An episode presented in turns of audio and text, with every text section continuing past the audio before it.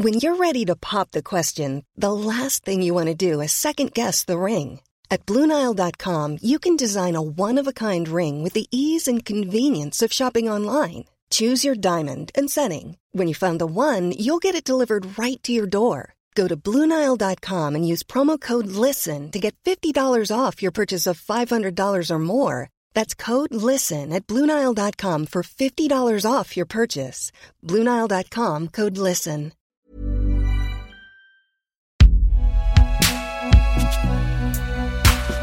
Une production Binge Audio.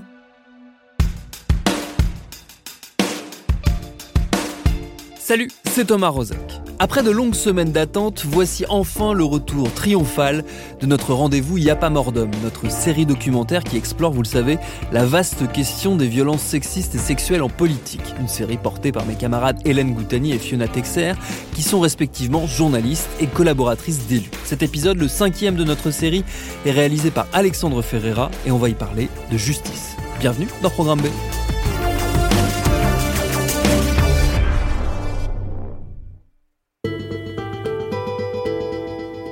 Souvenez-vous de Marie, victime d'un préfet dans l'épisode 2. Pas besoin de gants ni de cagoule, son harceleur a agi à visage découvert, en toute impunité. Les violences sexuelles, c'est peut-être le délit ou le crime parfait. Et elles sont rares, celles qui osent parler et réclamer justice. Parfois parler, ça signifie se retrouver au tribunal. Non pas sur le banc des plaignantes, mais sur celui des accusés. Accusées de diffamation ou de dénonciation calomnieuse. Parce que les hommes qu'elles dénoncent leur reprochent d'avoir voulu porter atteinte à leur honneur. C'est cet usage-là de la justice qu'on interroge durant cet épisode. Comment des hommes politiques, des hommes puissants, essaient de rendre inaudible non seulement la voix des victimes, mais aussi celle des associations, des structures et des médias qui accueillent, relaient leurs paroles et enquêtent sur les violences. Ça prend deux heures hein, de porter plainte en diffamation, c'est très facile. Le premier message, c'est vis-à-vis des victimes. C'est un processus d'intimidation pour faire peur. Ensuite, la deuxième raison, c'est un moyen de défense et de communication vis-à-vis du public. Ce que subissent les femmes, c'est jamais aussi important que l'honneur des hommes quand même. C'est compliqué, c'est compliqué d'être victime parce qu'on va toujours trouver des choses qui vont être reprochées.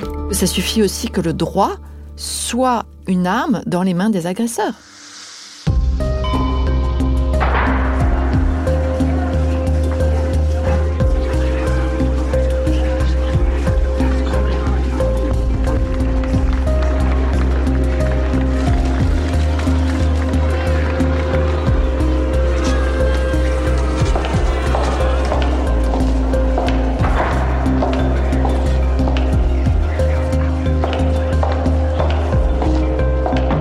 Épisode 5. Parole contre parole, pour qui penche la justice? Il n'y a pas mort d'homme, ça m'inspire que quand on parle de violences faites aux femmes, c'est jamais grave. On nous dit toujours, euh, oui, c'est un conjoint violent, mais c'est un bon père. Sous-entendu, les violences qui ont été faites à la mère de l'enfant, c'est pas grave. C'est, euh, faut séparer l'homme de l'artiste. hein. Ah oui, oui, euh, il a pu violer, mais c'est un bon cinéaste. Pour cet épisode, nous nous sommes rendus le 16 février 2022 à la cour d'appel sur l'île de la Cité au cœur de Paris. On passe les contrôles de sécurité et on se retrouve au pied du grand escalier qui mène à un bâtiment imposant du 19e siècle. On démarche, des avocats fument des cigarettes, on rentre, on cherche notre chemin, on nous donne un plan, c'est à droite après les toilettes et on y est, à la porte de la 17e chambre. À la droite de la présidente du tribunal, il y a l'accusé, Daniel Simonet, et ses deux avocats. À sa gauche, l'avocat de Thomas Guénolé. Son client n'est pas venu. Pourtant, c'est pour lui qu'on est ici. Alors de quoi parle-t-on? En 2019, Thomas Guénolé, un professeur de sciences politiques, aspirant candidat aux élections européennes, porte plainte en diffamation contre Daniel Simonet de la France Insoumise.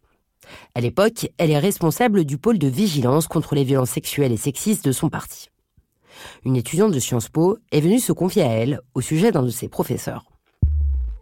Émilie, c'est un prénom d'emprunt, a 19 ans au moment des faits.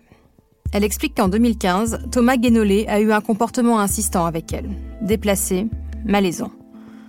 Tétanisée, elle n'a pas porté plainte, mais elle a alerté son école. Cette fois-ci, Émilie prévient le parti politique.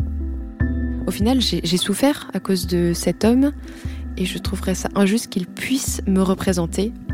En tant que citoyenne, je ne me vois pas être représentée par un homme qui a commis de tels faits. Daniel Simonet de LFI rédige alors un rapport qui évoque, je cite, des faits qui pourraient être qualifiés de harcèlement sexuel qu'elle transmet à la commission électorale de son parti. Quand Thomas Guénolé apprend l'existence de ce rapport, il claque la porte de la France insoumise et porte plainte. Il perd en première instance en 2020 et il fait appel. Pour l'avocat de Thomas Guénolé, maître Alexis Gage, il s'agit de diffamation. La diffamation est une allégation ou l'imputation d'un fait qui porte atteinte à l'honneur et à la considération d'une personne. Durant ce procès, Daniel Simonet est questionné. Les échanges sont parfois tendus. L'avocat de Thomas Guénolé critique le fonctionnement du pôle de vigilance contre les violences sexistes et sexuelles de la France insoumise. Pourquoi recueillir la parole des victimes sans demander la version des faits des personnes mises en cause, c'est-à-dire faire ce qu'on appelle la contradiction? Pour Daniel Simonet, son rôle alors n'est pas de juger ou de douter des témoignages, mais simplement de les recueillir. Parce qu'en 2019, dans le sillage de l'affaire Baupin, les partis commencent à mettre en place des cellules d'écoute pour les femmes. C'est nouveau, certains tâtonnent. Quelques mois après le début de MeToo, cela a le mérite d'exister. Mais pour l'avocat de Thomas Guénolé, leur travail n'est pas assez rigoureux.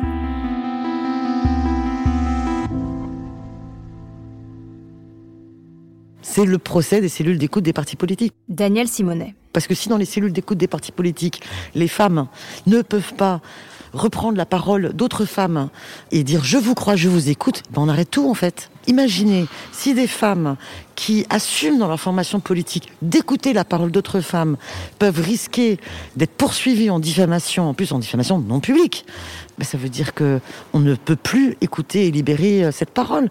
Donc c'est extrêmement important. Donc j'espère que la décision de l'appel euh, confirmera celle du premier procès et que Thomas Guénolé perdra dans sa démarche. L'avocat de Daniel Simonet, maître Mathieu Davy, va même plus loin. Vous voyez le travail que ça représente C'est trois ans de procédure. Heureusement que Daniel Simonet a la capacité d'avoir des avocats, de prendre des frais de justice, d'avoir la force aussi. De prendre, c'est une journée, vous avez vu, d'audience, deux fois, trois fois, que la France Insoumise est derrière pour soutenir. Mais quand vous êtes une jeune étudiante, vous allez supporter ça voilà ce qui vous arrive. C'est ça les procédures Bayon. Les procédures Bayon, c'est interdire à la victime, tout simplement, de pouvoir s'exprimer. Est-ce qu'en portant plainte, Thomas Guénolé a essayé de remettre en cause la parole d'Émilie Nous n'avons pas eu la réponse à cette question, ni à nos demandes d'interview. On va donc s'en tenir aux propos tenus par son avocat lors de la plaidoirie. Lors d'un procès, on ne peut pas prendre de son ni d'image, alors on va faire avec nos retranscriptions en studio. Maître Gage, qui a eu quelques difficultés à prononcer le nom de Madame Simonet, s'est apesanti sur le mouvement MeToo et ses dérives. Le harcèlement sexuel, ce scud envoyé à la figure d'un homme, se base sur un ressenti personnel. On peut briser un homme sur la base d'un ressenti personnel.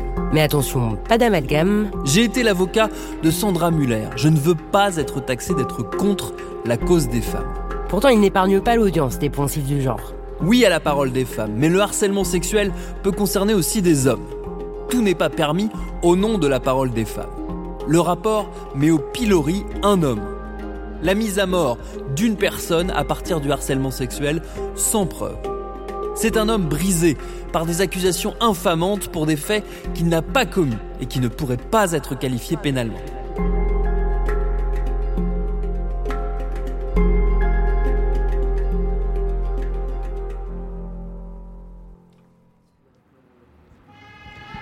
On est le 23 mars 2022 et on est de nouveau à la cour d'appel. Ça fait cinq semaines qu'on attend le délibéré de cette affaire. Il y a quelque chose que l'on a cherché à faire, c'est respecter le principe du contradictoire en donnant la parole à chacune des parties. Et cela n'a pas été facile. Bon, en fait, c'était super rapide. En trois phrases, la juge a confirmé la décision de première instance. Thomas Guénolé a perdu son procès en appel. Ok, alors je relance l'avocat. Alors, voici ma réponse. La Cour d'appel a confirmé le jugement, ce qui est extrêmement décevant et critiquable. Monsieur Guénolé reste un innocent qui a beaucoup souffert de voir son honneur bafoué. Il s'est donc pourvu en cassation. Alexis Gage, avocat.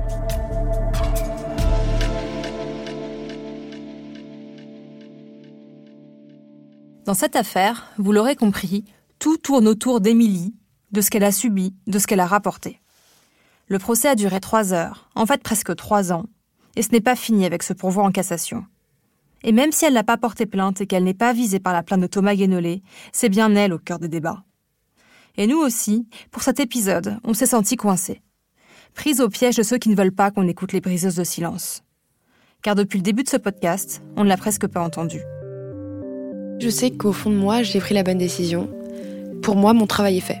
Je, voulais parler, euh, je voulais dénoncer cette injustice. Et là, c'est un petit peu réparé. On mérite rien en fait. De toute façon, qu'on est une victime, on mérite rien. On mérite pas d'être harcelé, on mérite pas d'être poursuivi en justice, on mérite pas d'être calomnié, on mérite pas d'être insulté. Et pourtant, tout ça nous arrive. Mais bon, à ce stade-là, j'arrive quand même à me dire que c'est lui. C'est lui qui a fauté. Et forcément, ça va se retourner contre lui. Ça a déjà commencé à se retourner contre lui parce que il a été évincé des élections, il a été évincé du parti. Donc je me dis, peut-être que moi, là, je suis pas reconnue au juste titre de victime, mais il lui reste quand même plus que ses yeux pour pleurer. Et c'est une petite victoire.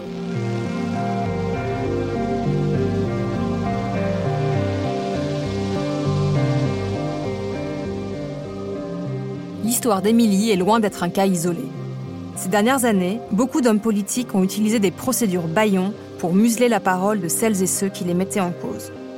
Maxime Pochard, dont la procédure a été arrêtée par le suicide du jeune homme qui s'estimait être victime, Pierre Jox, qui a perdu en appel, Nicolas Hulot, qui a retiré une plainte en diffamation dans la plus grande discrétion le lendemain de Noël, Gérald Darmanin, qui a retiré une plainte en dénonciation calomnieuse alors qu'il avait juré d'aller jusqu'au bout.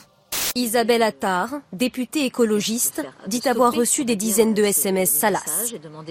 Hélène Debost, adjointe au maire du Mans, évoquait une centaine de messages d'incitation sexuelle. Sandrine Rousseau, porte-parole d'Europe Écologie Les Verts, dénonce de son côté un geste déplacé. Voici l'homme qu'elles accusent d'harcèlement et d'agression sexuelle. Denis Baupin, député de Paris et ancien vice-président de l'Assemblée nationale. Lénaïque Brédou de Mediapart et Cyril Graziani de France Inter révèlent l'affaire en 2016 dans une enquête de presse. C'est la première de cette ampleur, un an avant la vague MeToo.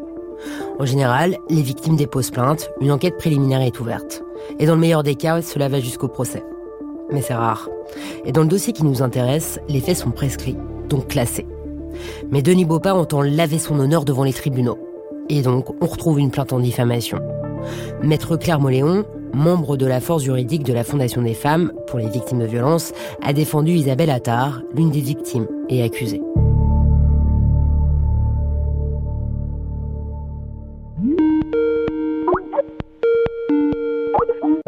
C'était un procès qui était assez, euh, assez incroyable. Denis Baupin n'est pas venu une seule fois. Et donc l'enquête a duré plusieurs mois. Les enquêteurs ont, réuni des dizaines et des dizaines de témoignages de personnes de tous milieux, toutes origines, euh, tous âges aussi, qui m'ont raconté, toutes ces femmes raconté avoir été victimes euh, de Denis Baupin.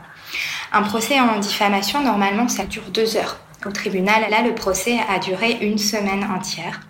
Et pendant une semaine, en fait, les femmes ont pu, du coup, ça a été une, une scène incroyable pour qu'elles puissent raconter ce qui leur était arrivé et que le public, le tribunal, les journalistes se rendent compte que c'était pas un complot politique, mais que tous ces témoignages avaient une, un élément de vérité derrière et que l'action en diffamation de Denis Baupin, du coup, n'était pas fondée.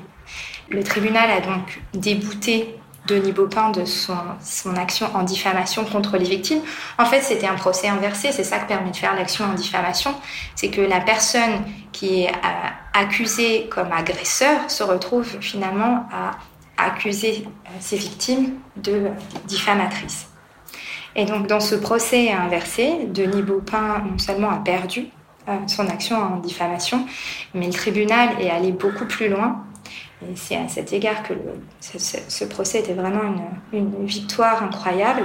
Il a condamné Denis Baupin pour procédure abusive, considérant que cette action en diffamation n'était absolument pas fondée. Il a condamné Denis Baupin à indemniser euh, les victimes. Et là, c'était vraiment un message très clair qu'envoyait la justice pour dire que non seulement que la, parole des femmes avait été écoutée et que cette justice enfin était appliquée, qu'elles avaient été légitimes à raconter les faits comme elles l'avaient fait et que ces sujets, c'était des vrais sujets qui avaient leur place dans la scène publique. C'est là que le procès Baupin prend une tournure historique. Les témoignages se multiplient à la barre et pas seulement ceux des victimes ramenées sur le banc des accusés. La prescription euh, en matière de, harcèlement sexuel, par exemple, d'agression sexuelle, c'est 6 ans à compter de la date euh, des faits. Mais ça ne veut pas dire qu'on peut rien faire pour autant. Et c'est quelque chose qu'on a vu beaucoup dans le procès Beaupin. Il y a un grand nombre de femmes qui ont témoigné alors que les faits étaient prescrits pour elles. Des femmes qui ont raconté des agissements qui dataient de la fin des années 90, début des années 2000. Elles n'étaient pas là pour obtenir la condamnation de Denis Beaupin vis-à-vis d'elles, mais elles étaient là pour soutenir l'action des victimes. Donc non seulement montrer leur solidarité, ce que je disais avant, les encourager, mais ça a permis aussi au tribunal de pouvoir avoir ce faisceau d'indices et à la fin de trancher en faveur des victimes contre Denis Beaupin. Ce qui m'a beaucoup touchée, c'était le témoignage des hommes aussi. Les hommes euh, du parti qui ont pris la parole et qui ont fait d'une certaine manière leur mea culpa en disant on savait d'une certaine manière on ne pensait pas que c'était aussi grave. On a pu couvrir. Mais euh, on s'en excuse. Je pense que ce procès envoie un message euh, très fort. Un message très fort euh, aux victimes en leur annonçant que si les faits peuvent être établis, la justice sera appliquée. Et donc ça leur permet, je pense, d'être moins intimidés, d'être davantage encouragés à porter plainte.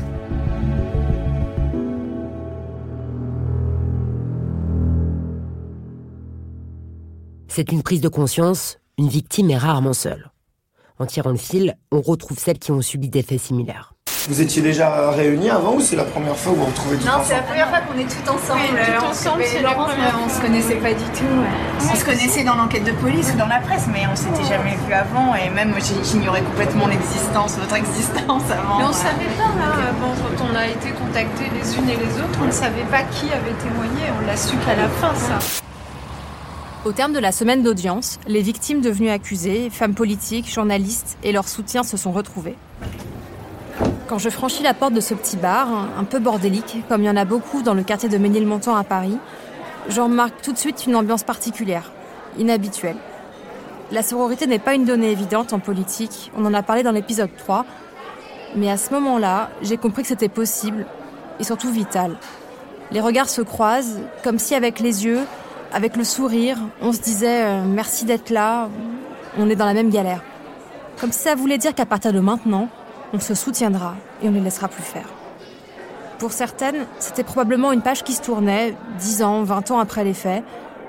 Pour d'autres, c'était le début d'une nouvelle histoire, la prise de conscience qu'à présent, on allait arrêter de la fermer. Pourtant, le procès Beaupin reste aussi une exception dans notre jurisprudence. D'abord parce que peu de victimes portent plainte. C'est un, parcours du combattant de, euh, de, décider de lancer une procédure judiciaire, de porter plainte. Euh, on se retrouve surtout dans des affaires politiques sur les devants de la scène.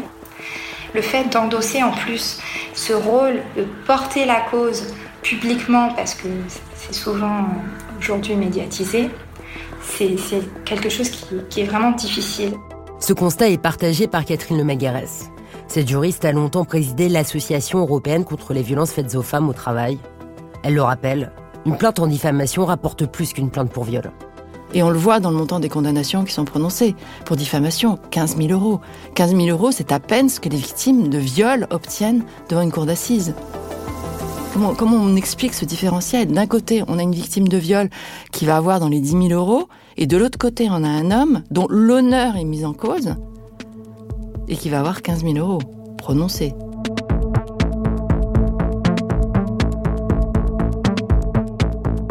Car non, une victime n'a rien à y gagner, ni gloire, ni argent, ni coup politique.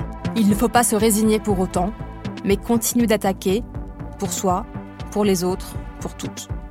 Je pense qu'il faut que les femmes continuent à dénoncer, qu'elles ne le fassent pas seules, et que à chaque plainte, procédure qui se passe pas bien, on puisse dévoiler, dénoncer les défaillances de la justice. Publiquement, de façon à faire changer, on a un droit à la bientraitance de la justice. Et ce droit, il faut le revendiquer, et ça permettra d'appuyer les magistrats qui font bien leur travail contre ceux qui euh, sont moins convaincus de l'importance euh, de lutter contre les violences sexistes ou sexuelles même si un classement sans suite, il est dans le radar de la justice. Euh, ça y est, son nom rentre dans les, euh, fichiers de, la justice. Ça veut dire que si jamais il y a une autre plainte, un classement sans suite, ça peut toujours être ouvert tant que ce n'est pas prescrit.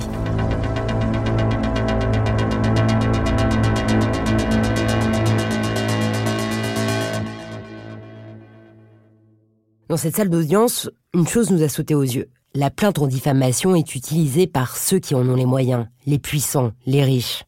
Mais Catherine Lemaguerès le rappelle, si vous êtes accusé de diffamation, vous pouvez riposter.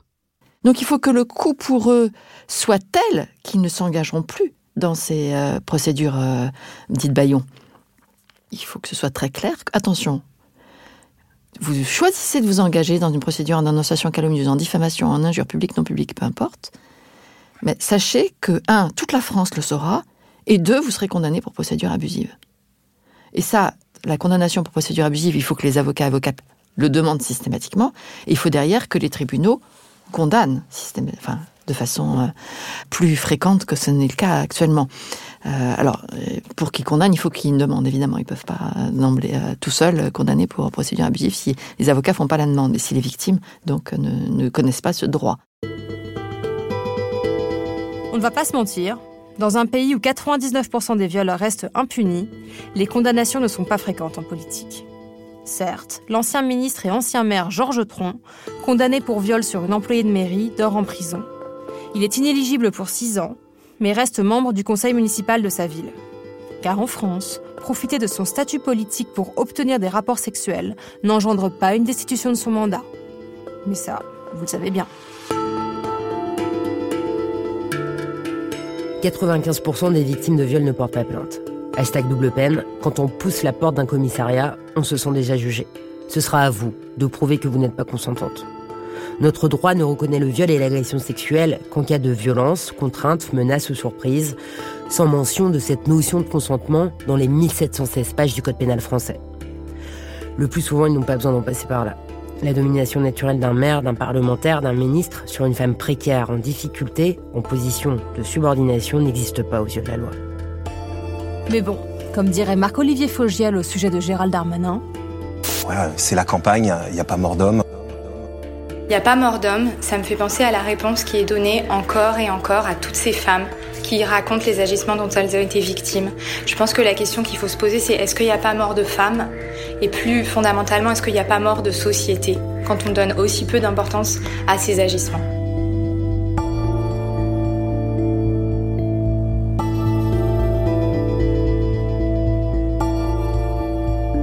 Merci à Fiona Texer et Hélène Goutani pour cet épisode de Y'a mort d'homme. Toutes les sources citées et bien d'autres références bibliographiques sont à retrouver sur le site de Binge Audio, binge.audio. Par ailleurs, Fiona et Hélène sont disponibles sur Instagram si vous voulez échanger avec elles.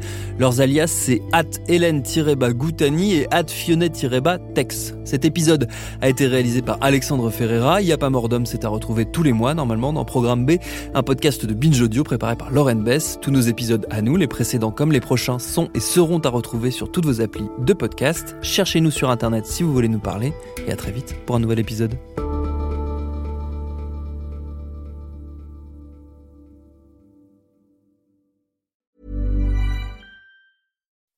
When you make decisions for your company, you look for the no-brainers. If you have a lot of mailing to do, stamps.com is the ultimate no-brainer. Use the Stamps.com mobile app to mail everything you need to keep your business running with up to 89% off USPS and UPS. Make the same no brainer decision as over 1 million other businesses with Stamps.com. Use code PROGRAM for a special offer. That's Stamps.com code PROGRAM.